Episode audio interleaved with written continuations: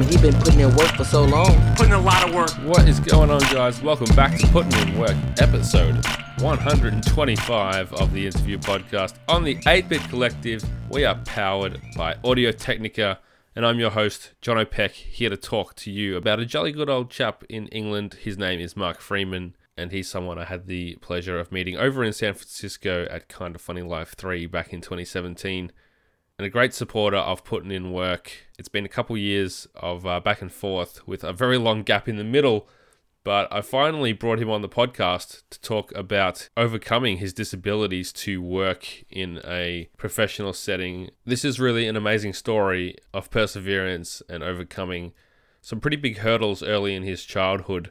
Mark was uh, diagnosed with brain damage, which led to some pretty severe ADHD as well as dyslexia and some other nasty things.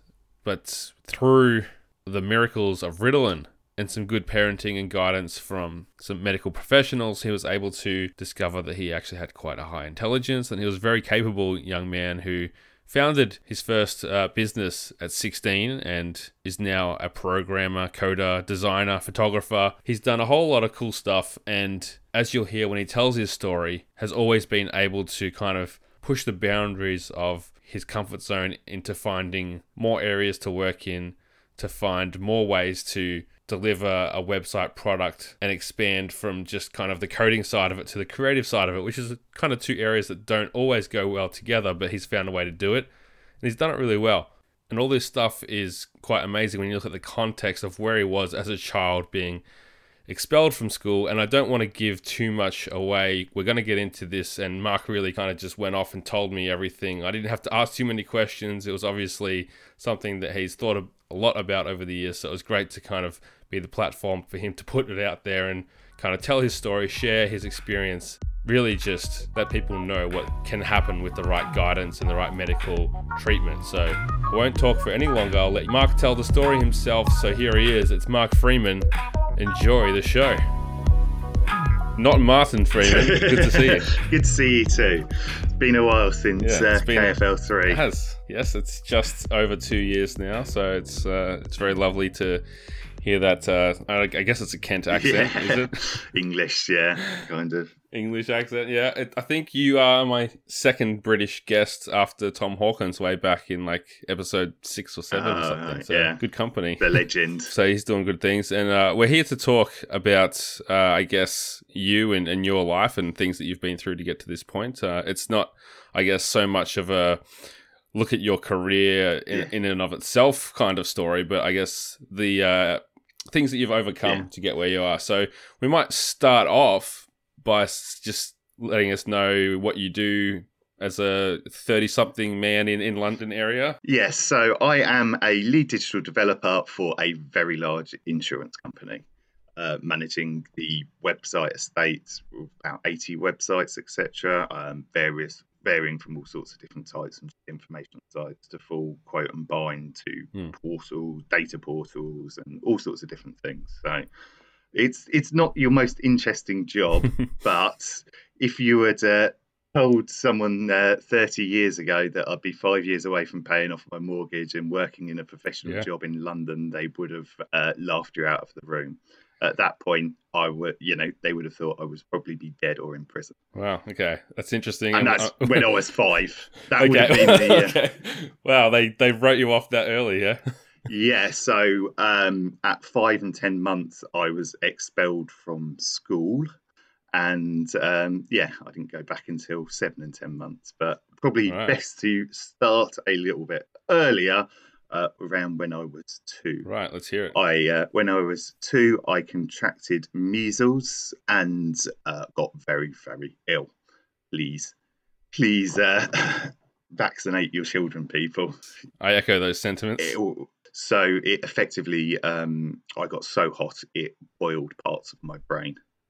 Wow. So I have severe brain damage, ADHD, dyslexia, dyspraxia, um, some short-term memory issues, mm. and a lo- load of other stuff that kind of haven't diagnosed, but kind of a real trifecta for young education because my coordination um, is very poor obviously the dyslexia as well doesn't help with the writing, and then obviously trying to do anything, I would always just get frustrated because I couldn't put Right. the thoughts into the on the page, etc. Everyone thought I was stupid because I couldn't write anything or do anything. They put me on all sorts of different meds. There was one that made mess with my perception so much. I was on the monkey bars and I reached for I saw a monkey bar, reached for it, it wasn't there, and went straight down and broke my arm. Oh um, no.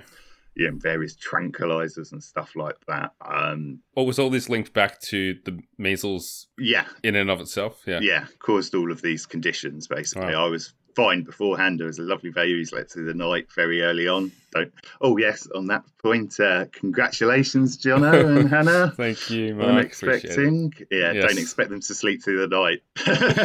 so get No. yourself prepared. They will be vaccinated though. Yeah, yeah, get yourself prepared um, for some fun there. But Yes, so I was, and again, I was a monster. But I, ADHD is a nasty, nasty thing.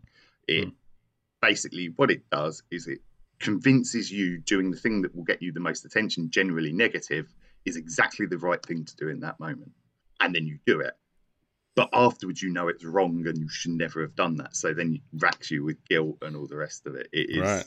You know, it, you just aren't in control of your kind of actions and things. Right. And, and throw that together with like the dyslexia and other things that make reading hard. Like you have you've got a cocktail, a Molotov cocktail in the classroom. Yeah, I'm like my writing's so messy because my coordination's bad, so no one Yeah. could read it. It's misspelt, so everyone just Yeah. wrote it off. Even and if though, you're not you know. enjoying class because you can't understand what's happening, then you're going to muck around even more. yeah, and then I get frustrated, and then muck around even more, and it cycles, and um, yeah, and then teachers, you know, get angry at you and all the rest of it. I must admit, the um, I think the absolute best depiction of ADHD and students in school is uh, probably a series that you wouldn't expect, but Summer Heights High. Right. Great show. um, that Jonah character and the way the two different teachers, you know, the one in the special Mm. education one treats him and tailors things to him, and then he can engage and do it, and then the normal classroom one that just blames him for everything. Okay, you're doing eighty percent of it, but you're, know you're guilty of hundred percent of everything that goes wrong Mm. in the classroom, and I certainly had a lot of that even after. So so yeah, that was my early years. At five and ten months, I was kicked out of uh, school, and no other school would take me. Private, uh, Church of England schools, like schools. Literally, te- one of the schools I was talking to my mum last night turned around and said, "If you move into the area where you'll be eligible for a place, what we'll do is we'll move down kids from you know multiple kids from the year above so that the class is full and you can't join so not only like buggering me over but bugger- buggering over a load of other kids as well Yeah. you know it was like i mean yeah i attached teachers with scissors and Oh, shit jeez. like that you know i mean I, i'm not saying that i wasn't you know that you could um but for two years i worked uh, i had a private tutor Right. Right. Okay. um, Mrs. Page, uh, and again, she was really, really instrumental and helped me learn things, and was really great. Did things like knitting and things like that. It's, it's um, a lot of things actually is really good, like video games and things like knitting and things, because you're using all of your senses to do something. It actually actively fully engages your mind, so it Hmm. doesn't start wandering because you're using your hands you you know you're using your eye you know you're doing all these multiple different things Yeah. Cool. but and she was fantastic and you worked with me and mum said you know charged half of what she would normally you know and i was basically full-time with her um but then my and again i really must shout out my parents my parents did a hell of a lot for me and fought and uh, you know thankfully were reasonably well off um dad was a police officer my mum was a police officer as well but Hmm. retired after she had my brother or was forced out after she had my brother she, whilst she was pregnant, she jumped in front of a flasher's car to stop him driving off to arrest him. Jeez. and but we're talking eighties here, you know. Yeah. So um, yeah, that was they didn't go down well. Okay. So when did it start to get under control for you then? Like when did the there must have been a turnaround point at some The stage. The turnaround point was that my parents managed to get me into the medical trials in the UK for Ritalin. Right. So Makes sense. Um, I was in the first hundred people in the UK to be taking Ritalin, and actually am a major part of the uh, medical case study for the approval of use of Ritalin in the UK. Hmm. I again, uh, I then also had, uh, you know, by this point I also had brain scans as well from the Great Ormond Street Hospital, so they could actively look at my brain and go, these areas are damaged, and see, you know. So that's obviously certainly in the early days, a lot of the problems with Ritalin and ADHD meds and stuff was the complete and utter misdiagnosis of people and just thinking everyone's got ADHD and just stick them on this. Mm. And you know, this uh, Ritalin, I'm not sure if you're quite aware of it, is effectively speed. It Yeah. is a methamphetamine, which seems like completely the wrong thing to give to um, hyperactive children. but what it does is it rewires the uh, it rewires the brain so that the so much your brain doesn't do anything. Hmm. So basically, it rewires your brain to use the unused brain cells to do the jobs of, in my case, the dead ones or not functioning in you know typical ADHD cases. Sure. Um, brain cells, and it helps everything for me. So it helps my coordination, my dyslexia, all of that lot. Hmm. So, so slight tangent here. How how old are you, Mark? 34, 35? Yeah, right. 34. So you're just a few years older than me, and I was going to say I remember when I was in uh, primary school. So we're talking like eight, nine, ten, that kind of age level. It felt like half of the kids in my class were on Ritalin for just ADD, Yeah, and Yeah. I don't know if it was a period where they overprescribed in reaction to maybe the Yeah. success of trials like the one you were in. Do you have any recollection of other kids being on Ritalin and and that kind of thing? Well, I mean, in the obviously, I went so uh, Professor Taylor was the person running it, so uh, out of the Maudsley Hospital. So I went for regular checkups there and was in the waiting rooms with them and stuff. But yeah, no, I was aware, and a lot of people got a quite a stigma, and I mean, they just got a new pharmacist down at the pharmacy, and obviously, I am actually now my dose actually exceeds the recommended dosage because I've been on so long and you know I've been on it longer than anyone else Mm. in the country pretty much. um, you know, I built up a tolerance to it, so my doses has gone up over time. And she was like, "Oh, does it help?" You know, and was like really kind of like he still thought it was kind of bullshit kind of thing. and that was the pharmacist, and I was like, "No, no, no, this absolutely hundred percent does it." I was in the medical trial. You know, it makes a massive difference, and you know, I can tell, and you can certainly tell if I haven't taken my tablets. Right. You know, um, it will be very different. I'll become very animated, you know, say daft things, you know.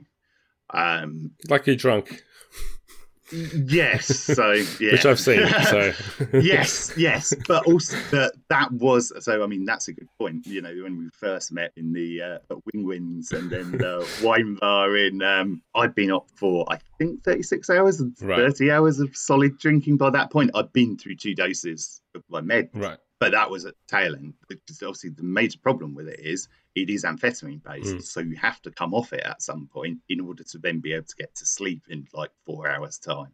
So you have to, you know, and otherwise you just you just lay in bed and your mind is just Mm.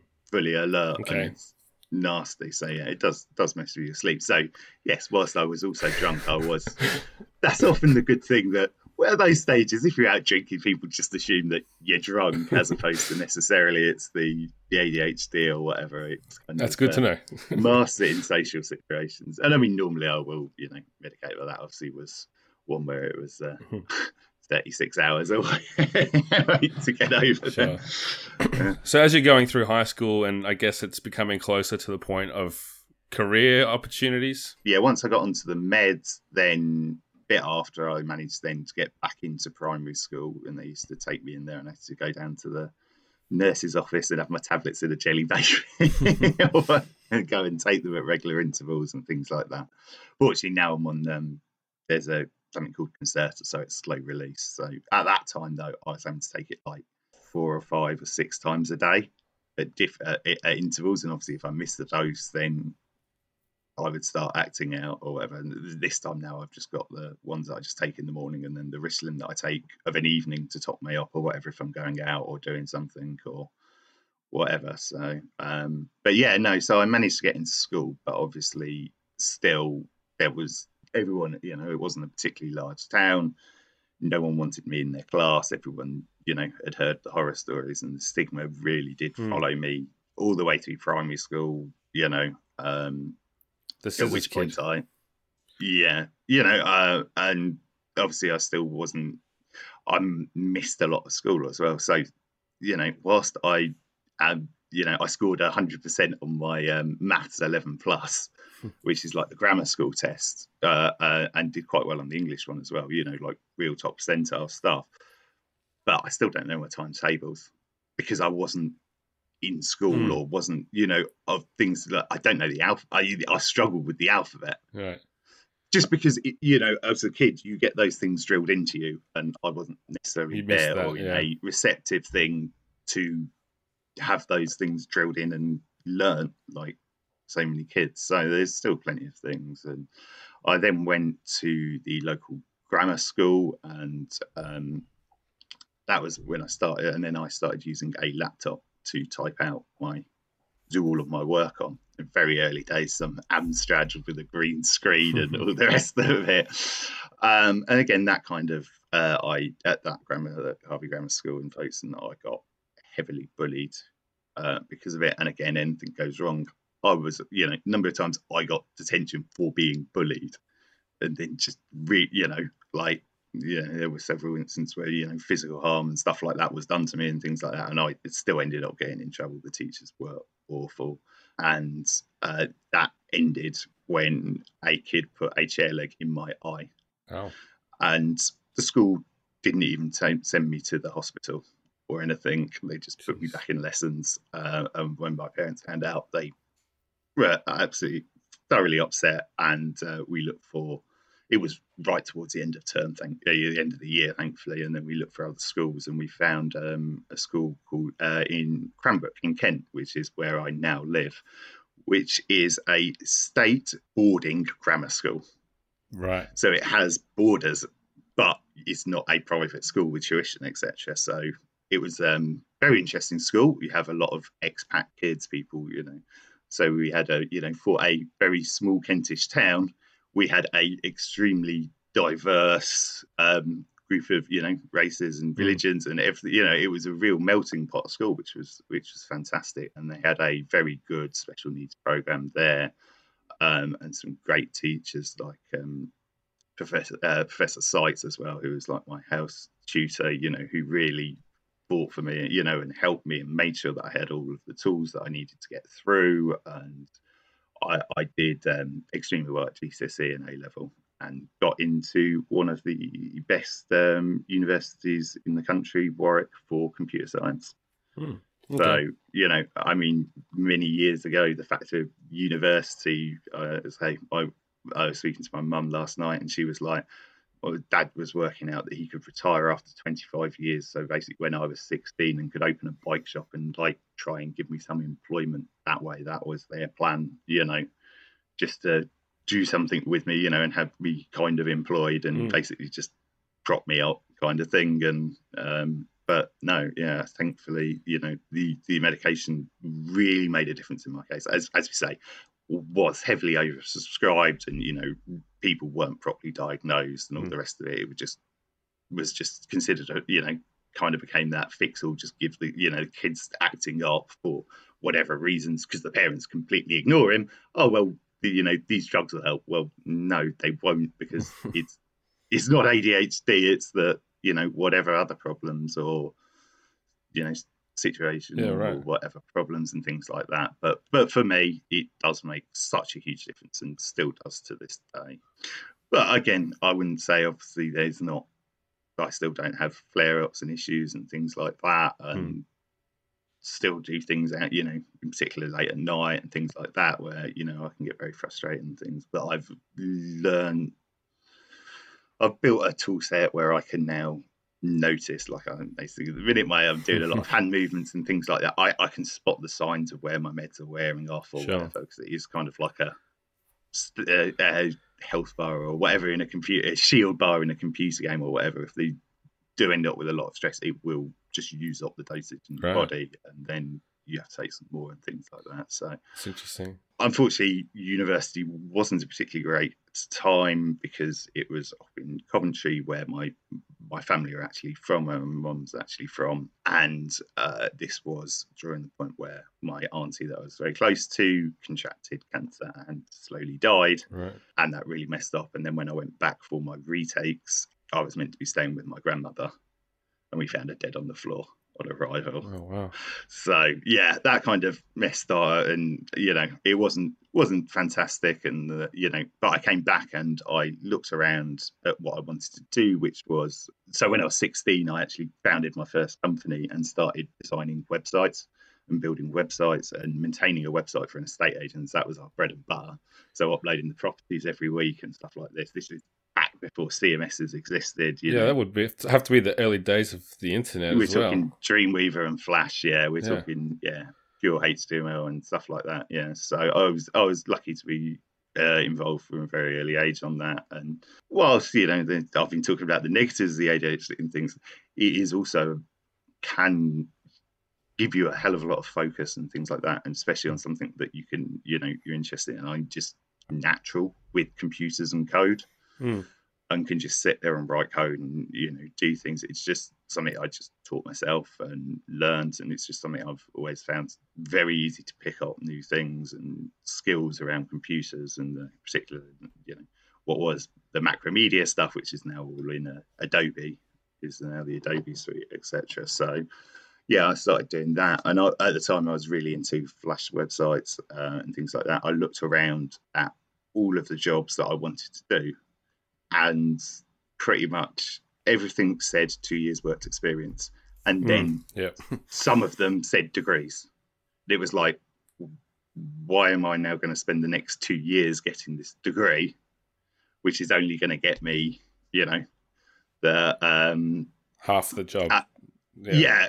and i won't then have any experience you know i won't have the work experience why not just find a job and get the experience so i um got a job with an entrepreneur who owned many different businesses, very interesting things from koi farms to properties in Portugal, you know, uh, um, pubs and all sorts of things. So basically, doing his web estate for him was uh, very interesting, you know, and very varied. I set up like the point of sale system in their koi Mm. shop and things like this, and and did all sorts of things. Went down the pubs, did all the photography of them, and then um, you know built the websites for them etc and built templates so i could bang out websites very quickly and easily but obviously for him it was well it wasn't necessarily a full you know full amount full-time amount of work it made a hell of a lot of sense for him to pay me as opposed to contracting out each Mm. individual bit because it would have cost way more than my wages so So is this while you were at university or after? no this was after so i, Yeah. I left university i got that job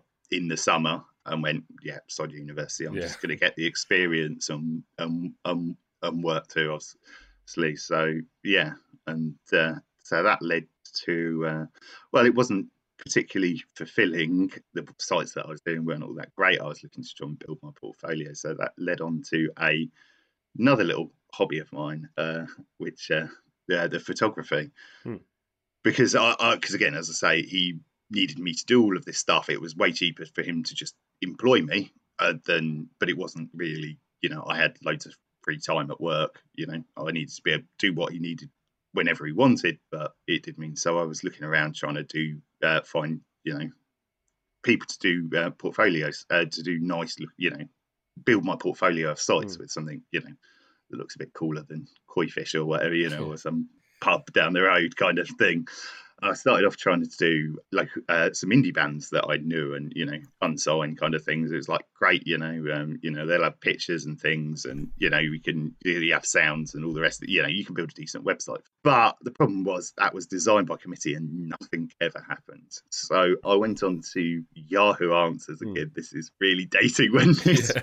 was, and look for people looking for um, websites uh, and I found models, and I, uh, a load of models that wanted to, you know, have their own portfolio websites, and I was like, brilliant. It- like ninety nine percent of uh, the stuff at the time was, you know, pho- a, a good photo would make a website. So I was like, brilliant. They're going to have good photos or whatever. So I built a template one, uh, and I built many, many sites. I got it down to an art where I could actually turn them around in about five minutes.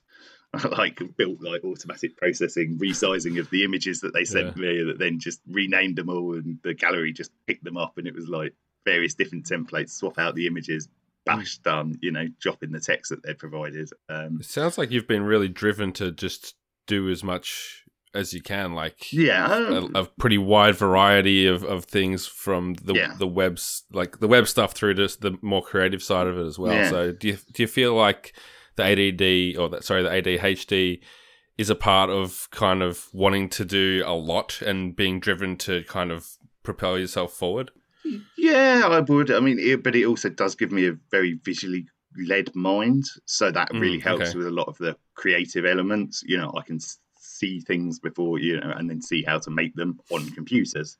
When it comes Mm. putting them onto a, you know, drawing them on a bit of paper, that's when things fall apart. And you know, but with a mouse and keyboard, I can, yeah, I can do many things. And basically, from that, one of my friends became homeless and was uh, living on, you know, in my on a mattress in my room at the time, and was like, oh, well, you know, oh, I wouldn't mind being a model. And she's 16, you know, it was like, okay, whatever. So I borrowed my parents' uh, holiday digital camera, and she was a goth. Went down to the local churchyard and did a load of things, and pulled them into Macromedia and like messed with them and did stuff. And I showed them around to like the models of that genre that I built websites for, and they were all like, "Oh, this is really good." So I started doing it. Uh, I did a few shoots with that, and then I bought a, a prosumer a fixed lens camera, but you know, SLR type uh, camera, and um, ended up working with over hundred different models over several years, and um, working at all sorts of different levels of photography as well. Uh, all of it was time for print and so I no money exchange hands between either of us. So they weren't charged, and uh, they didn't charge me, and I didn't charge them. But having built the websites, I was able to tailor what I offered to be exactly what they needed. Because I'd listened to all of the pain points that they've got, like, oh, the photographer, you know, I'm waiting for the photographer to give me the images. You know, he did a shoot three weeks ago. I'm meant to be sending him, he hasn't done send them. Oh, he's he's editing the photos, then he oh, he's picked the photos that he wanted to. He's done the edits on this one, but I hate how I look in this photo. Yeah. I tell you what, Make the model happy. being a modeling photographer, ladies have stuff that you would that they hate about themselves that you would never guess in a million years. You know, like they've always got they've all got something where it's like, like what? Okay, fine. Well, so uh, you know they would edit the ones that they liked, and then the photographers would, and then obviously the models who didn't like them. So the way I Hmm. did it was, you come, you shoot with me. Uh, if you've got the time, you stay with me afterwards, and we edit photos together. You show, you know, I learn what you don't. We, we edit a load of them together. You go through all of the images and you delete any that you don't like, and they're just gone, including whole sets. If you, you know, as I had many people, you know, playing with their levels, i.e., generally nudity or or lack of clothes or Okay. whatever, and things like that. And it was always like, oh, I will shoot what you want. You know, that was always the same thing. I had zero requirements about anything, you know, any levels or anything to come shoot with me. But a lot of girls, you know, I did a lot of people's first shoots and things like that, and they would do things and then go, actually, no, no, I don't want to do topless. So it was just like bin the whole shoot or whatever. Right. So so they would go through it and I'd edit them and they'd leave with the disc, which was the main thing. And then I'd do further edits afterwards and send them through. But then I knew exactly their issues and what they wanted photoshopped out and what they didn't want photoshopped out and all of the rest of it. So So when you're doing so much of that, did it ever cross your mind to focus on that as a career option, or were you not interested in that as a no, as a business? I mean, I would, but the problem is the monetization of it just doesn't sit right with me. Yeah. You know, you either get really lucky and manage to get yourselves in with publications and become their photographers, but that is like a long, long, long, long, long, long shot, a ridiculously, you know, and you Mm. have to know the right people and all the rest of it. And you didn't want to charge No. the models. I didn't. It's so it's preying on people's hopes and dreams. Is how I felt, you know right. and you know they're forking out all this money and there's plenty of people that would do it like me you know time for print and all the rest of it you could do it so it, it just it didn't sit right with me i enjoyed it hmm. it was fantastic and i met some great friends i'm godfather to uh, one of the one of their uh, children now and you know lots of them yeah I had one of them come for christmas for about six years and things like that um so yeah i made a lot of great friends about it and i learned all of my Photoshop skills, which obviously then goes back into the websites and things like that. And I sometimes take the headshots at work and things like that. So I learned a lot of skills and all the rest of it, which then translate back into my work. And then also, then I'm kind of also a graphic designer as well as a coder, which is fairly rare in the web space. You kind of go down the one track or the other. So the fact that I can literally, and I did, you know, build sites from I designed the web, you know, I sat with the business, designed it,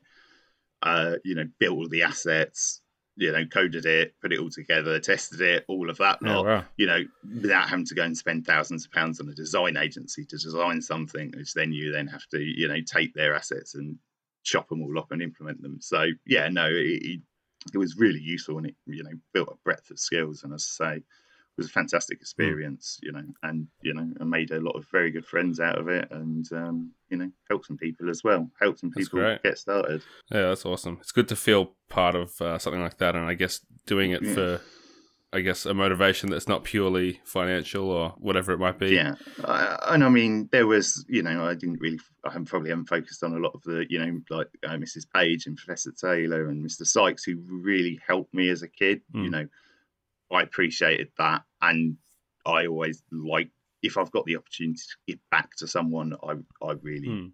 want to because you know those I wouldn't be there if it wasn't for those people, you know, going out of their way and you know doing something that wasn't necessarily in Right. there. In particularly with Page's interest, she was like taking off as much as she normally would. Yeah. You know, she literally, you know, took a pay cut in order to help me. You know, because she was so incensed by the fact that all the schools wouldn't take me Yeah, or right. She was a retired teacher, you know, and was like, no, well, okay, fine, I'll, I'll solve this and get him Hmm. an education. You know. Yeah. So yeah, I do always like to try and give back and you know help people. So I guess uh, the past thirty-one or so minutes that we've been talking, the sense that I'm getting is that you know you had all these experiences as a childhood, and you mentioned as a five-year-old, people predicted that you'd be in prison or dead. But the the fact of the matter is, you've done a lot with your life, and you've been successful without wanting to brag too much. I can see that you know you've been successful, and you've set your Yeah, mind on a multitude of different tasks in different areas from management of, of different things. I mean, I didn't expect to. I mean, even after Yeah. I was on the tablets, I really didn't expect to live off past twenty nine. I mean, taking this amount of amphetamines can't necessarily be healthy for you. Yeah. And, you know, had recent blood pressure, and there are a lot of things. Whilst you know, I say this, you know, I think there are a lot of things that I don't think I could do. You know, I don't think kids are in my future because, you know, being woken up at six yeah, six a.m. in the four a.m. six a.m. in the morning, I'm not going to be medicated. You know, um, I can. I wouldn't. I don't know Right. sure I could trust myself in those situations. You know, um, or being a you know things like Mm. that. So.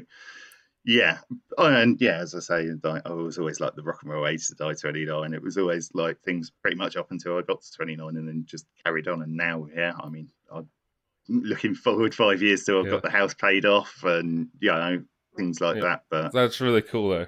It is still there and it is still restrictive of things like I can't drive late at night and things like that because of the Mm. But I mean, it seems like you know what your limits are, which is great, and you know what you can overcome and, and what's not worth the risk. Like something like fatherhood or, you know, driving late at night. Like, you know, it's not worth the Yeah. risk to others, to yourself, but you know that you're not going to use it as an Yeah. excuse not to do these things that you know that you can accomplish, which is pretty amazing, I think, for, for what you've achieved. Yeah, no, I must admit, it's uh, yeah. If you if you showed those people back there that wrote me off, they would be absolutely shocked. And I think my parents, you know, as I say, they never are very happy with how it's turned out. They were expecting, you know, to retire early and try and put me up. But yeah, I just computers speak to me Mm. kind of thing, and it's just managed to, as I say, making money off them since I was sixteen. Best bit was I was um, exempt from the foreign languages, but obviously had to go to class, so I sat at the front of my German lesson. I think one lesson I made um, Right. forty-eight quid. Updating the estate nice. agent's website, sat in the German lesson. I had to attend the lesson, but obviously I wasn't doing the lesson, so I just sat there doing That's my great. website. Probably the only person who got anything out of uh, those lessons, to be honest. Feature wasn't fantastic. Where do you think you would be if it wasn't for the Ritalin at this point? Um, dead or in prison is the easy answer. I mean, Yeah. uh, So you agree with those those people that were Yeah, and out of the, the hunt, so my mum said, you know, we spoke to Professor Taylor years later, and he was like, "Oh, do you keep track of the kids?" And he was like, "Yeah, yeah, I'm keeping track of the original hundred. Um, it's very easy because a large portion of them are uh, serving at Her Majesty's pleasure, you know, in Right. prison. So yeah, I mean, and my parents to be able to, you know, make sure I took the meds and worked through, and you know, I Mm. was even with them it took a long time for me now, you know, to especially when I was taking the dosages, you know, I'd miss dosages and then start acting out and things like that. So uh, until kind of the slow release came along, which kind of really helps, you know, because it covers that bulk of the day. So it wasn't as simple as just they put you on Ritalin. There was still a lot of involved in using it in the right way. That Yeah. obviously it didn't pan out for the other kids. Yeah, yeah, and you have to, you know, you have to have people to make sure that you're taking it and all the rest of it, and have the support structure and all the rest of it, and Hmm. be able to handle you when you're not on it and you're acting out. And as you know, I'm a fairly large person, and I'm pretty much this height from about twelve or whatever, you know. So Right. That's scary. yeah, yeah, I, I was, I wasn't. I was very, very thin. My mum used to have to Right. force feed me bars, bars and stuff because obviously it's um, See. uh, amphetamine or whatever, and it's appetite suppressant or whatever. But until I found beer, and that all just went out. but yeah, no, I, you know, I was fairly low, you know, and yeah, if, you know, acting out violently and things like that, you have to know what you're doing and all the rest of it. I mean, obviously Mm. police officers, so that helped. yeah, definitely. Sounds like you were uh, surrounded by the right people. Yeah, and I mean, I could probably Yeah. handle it now because obviously I, I've learnt the tools and self-aware enough. But as a ten-year-old kid to know that you've missed your dose, you know, and to be able to spot this, is it's nowhere near as Mm. easy as an adult, you know, Sure. um, to be able to do those things. So it wasn't, you know, but it, it, it was such a massive difference. And obviously, as I say, you Yeah. know, did really well in the 11 plus, uh, did really well at uh, GCSE, of A stars and A levels, AAB, I think it was, you know, um, like Cool. maths and all the rest of it, really, you know. So, and then, yeah, so worked at, the- for the entrepreneur for a while, then worked uh, for a small caravan insurance company um, for five years, uh, building their quote and buy system uh, and the white labeling system around that. So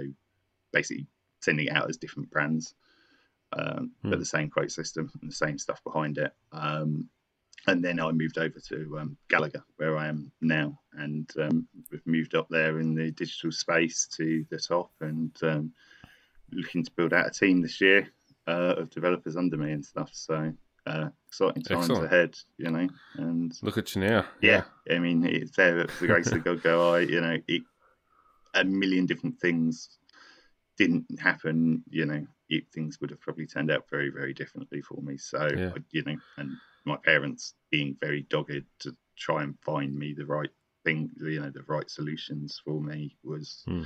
you know, so many other people would have given up and, you know, they spent a hell of a lot of time and effort driving me around to all sorts of different places and uh, all the rest of it. But, uh, you know, and going to these doctors and getting these meds that burn out completely and utterly send me completely crazy or whatever. But you know, we have to find it. Obviously, things are a lot a lot better these days, and you know, there's a lot better diagnosis and stuff like that. And you know, brain scans are a lot more common and things like that. So, I mean, I Yeah, literally there true. was one for kids in the UK, which was at Great Ormond Street Hospital. I went and got it, and I remember I needed. Uh, I was having the brain scan, and I needed a piss, a piss halfway through it there because it took 40 minutes back in those days to do Oh, like wow. a brain scan. You know, what is it like four minutes now or whatever? You know, so I was sat there a little there to get with a little trays up. I couldn't move at all. It was, you know, so things are, you know, a lot a lot better now for people coming through this, but they will Mm. still need people to, you know, look out for them and be there and help them. Yeah. And uh, you know, there is a way through, and you can lead a life. So you know, if that's, Yeah, that's the one thing I can, you know, give to people is some hope that that are going through similar things. I'll, you know, very happy to. There is there is light at the end of the tunnel if you work for it. Yeah. So we'll get to that in a bit.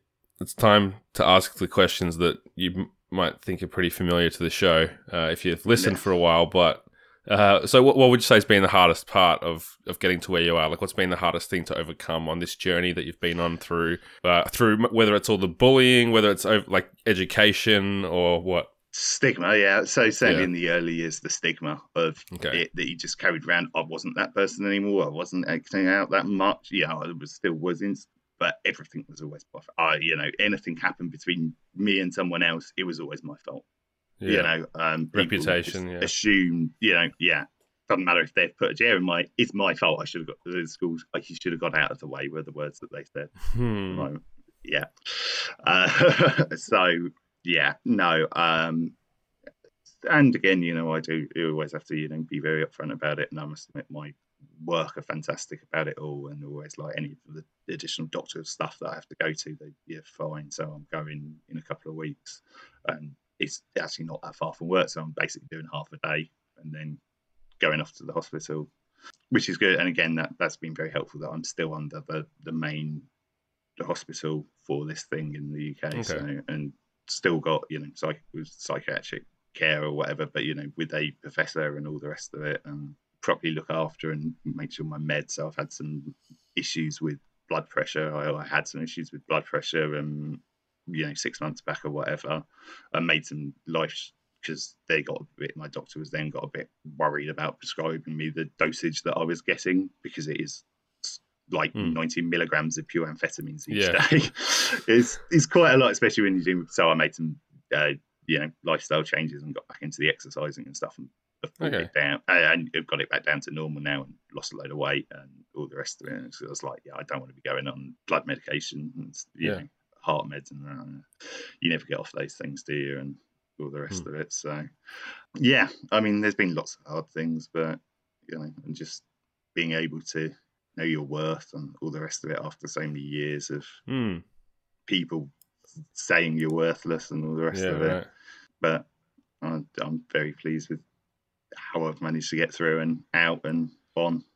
Mm, yeah, definitely. I can imagine a lot of people would struggle with that for a very long time, and they might never get to a good place. But it seems like you are. So it's yeah, credit to you and credit to I guess I guess your parents as well. Yeah, I mean, there were years, um, you know, where I was very depressed Hmm. and suicidal and things around it, and you know, uh, it was actually my 16th birthday. This whole story of where I went to New York and everything went wrong. It's fantastic. I I, I came back out is literally a comedy movie. Everything that can go wrong went wrong, and just a complete nightmare. But I came back and I was reading Terry Pratchett at the time, uh, the Discworld novels. Have you read them by Terry Pratchett? No, I haven't. No. Uh, but basically, like the first few, the gods are playing chess risk Right. with the main character and like throwing things. And it was like either God doesn't exist or he's a bastard, and this is going on. You can either curl up in a ball and cry about it, or just laugh along.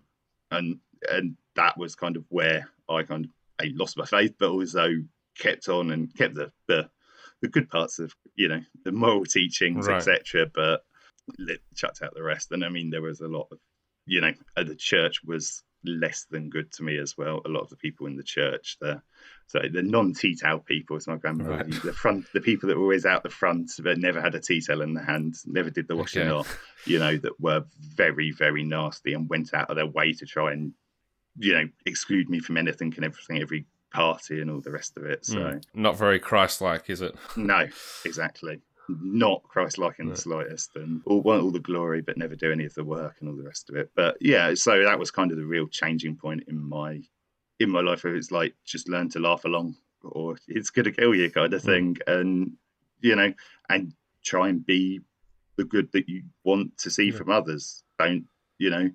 Don't mean it help others, and it'll come back to you, and and it has, you know. Um, and I'll just say, I, you know, always try and go out of my way to help people and uh, do Yep, things. I've seen that firsthand.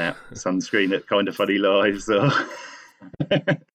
or whatever it is, you know, organising things or you know even small things. But you know, it make, makes you a lot of friends and people, you know, now that are there for me when I'm having hard Yeah. times, and I'm there for them when they're having hard Absolutely. times. So So you touched on before, I guess, a message of, of some hope. So what what is your advice to whether it's parents with kids who are going through behavioral issues, or maybe it's I guess grown ups who have battled with ADHD all their life and they haven't been able to get to the point that you're at. parents with kids don't accept the Yeah. first diagnosis. Fight and try and find the right thing. You know, there are so many different things on the spectrums. You know, there are so many different things like ADHD, autism, you know, all the different spectrum stuff. Chances are the first meds you get put on are going to be wrong. You know, if they're just kind of working, look for, you know, don't Mm. settle. Kind of try and find experts within the field and and and fight for your kids and fight for them to find the right thing. There are uh, there are so many things out there that you know and proper be it behavioural support or, or special schools or things like that. So I went to a special dyslexic school for a couple of terms, which really gave me a lot of tools around the dyslexia to overcome the you know get around the dyslexia and rework myself that Mm. way. You know that was very helpful.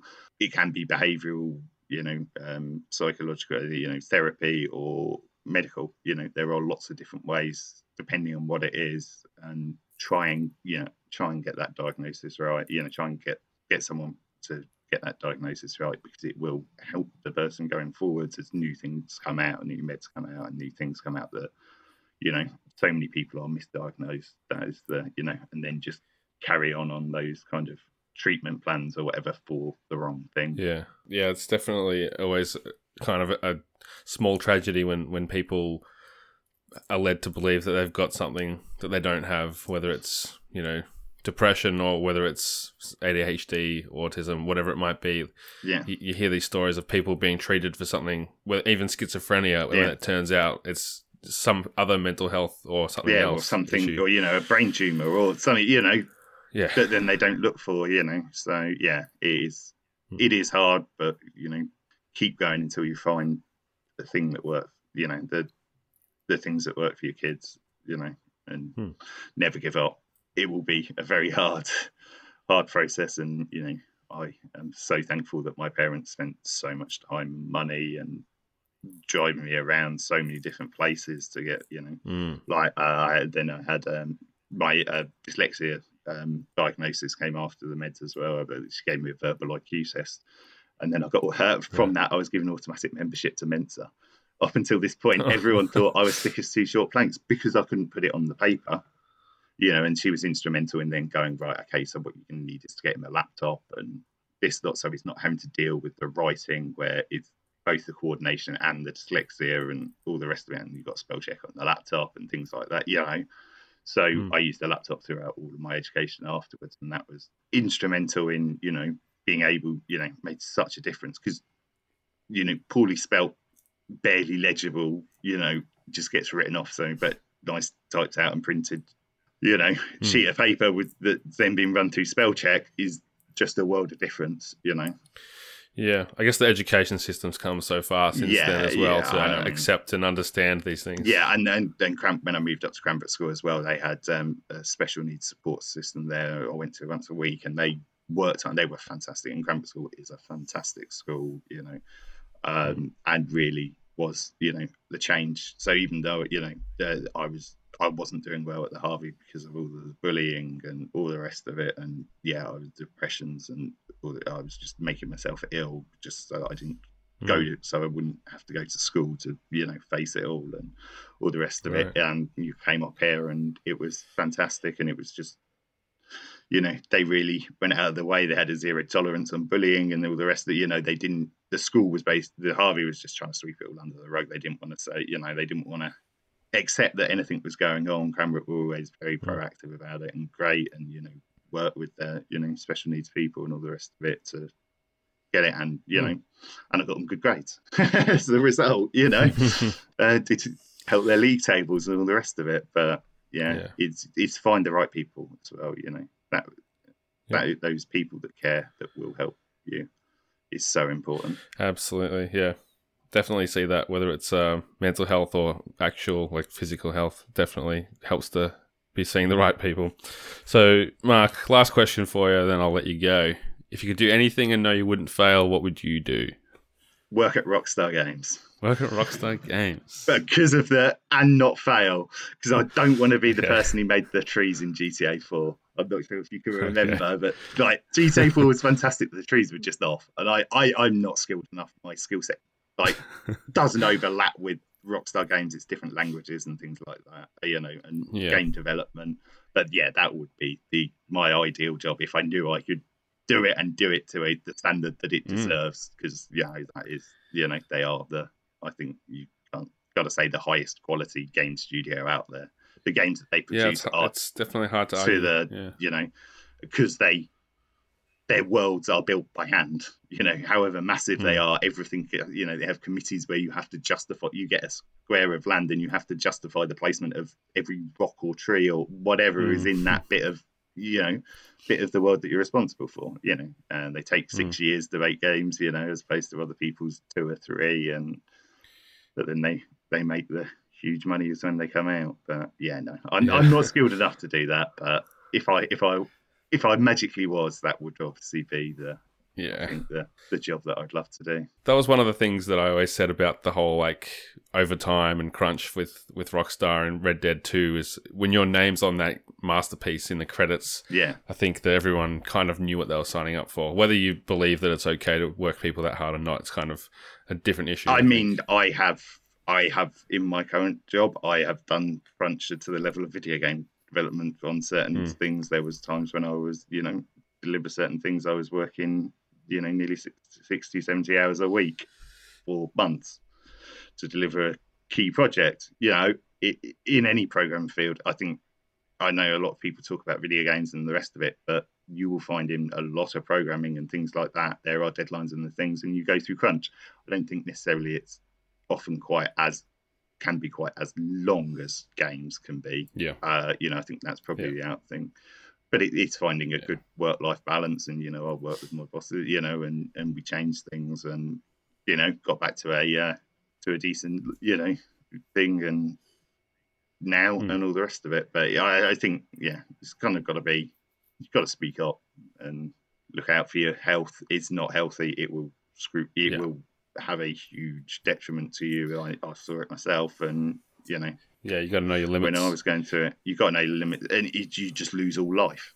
You because you are literally only working and sleeping. So yeah, Thanks, Mark. It's uh, it's been great to hear your story, and thank you for Mm. opening up and being so, I guess, honest and earnest about your experiences. Yeah. I think that hopefully, yeah, there are people out there that maybe they've had a similar experience, or it, it speaks to people yeah, that they knew growing up. Maybe it explains why that kid in class was the way they were. You know, yeah. I am always, you know, I don't shy away from the dark stuff. Or yeah, I do like to try and live my life out there and like talk to people about it, even the very difficult things in my life and all the rest of it. Because if if it can just help one person, you know, hmm improve I, I you know i think that's that's well worth doing. And thankfully a lot of time and all the rest has passed with me now so that you know i'm not you know it's not so painful to bring up these things and all the rest of it. So yeah hopefully i um you know inspired some people helped some people or gave some people a different change of opinion on people you know kids or whatever uh, yeah, very good. All right, well, thanks again for coming on. cool Thank you so much for listening, and thanks to Audio Technica. Of course, you can catch Mark on Twitter at the Indie Boy One. That's I N D I E number one. Say hello, and of course, you can support this podcast with an iTunes rating and review to get the word out there, help out with the algorithms, and then head over to patreon.com slash we are 8bit to support this podcast as part of the 8-bit collective from as little as $1 a month can take part in our swag giveaways, access to the fortnightly 8-bit cast, and help bring the Comedy Rewind podcast to life. As always, you can catch me on social media at Johnny himself, and until next week, keep putting in work.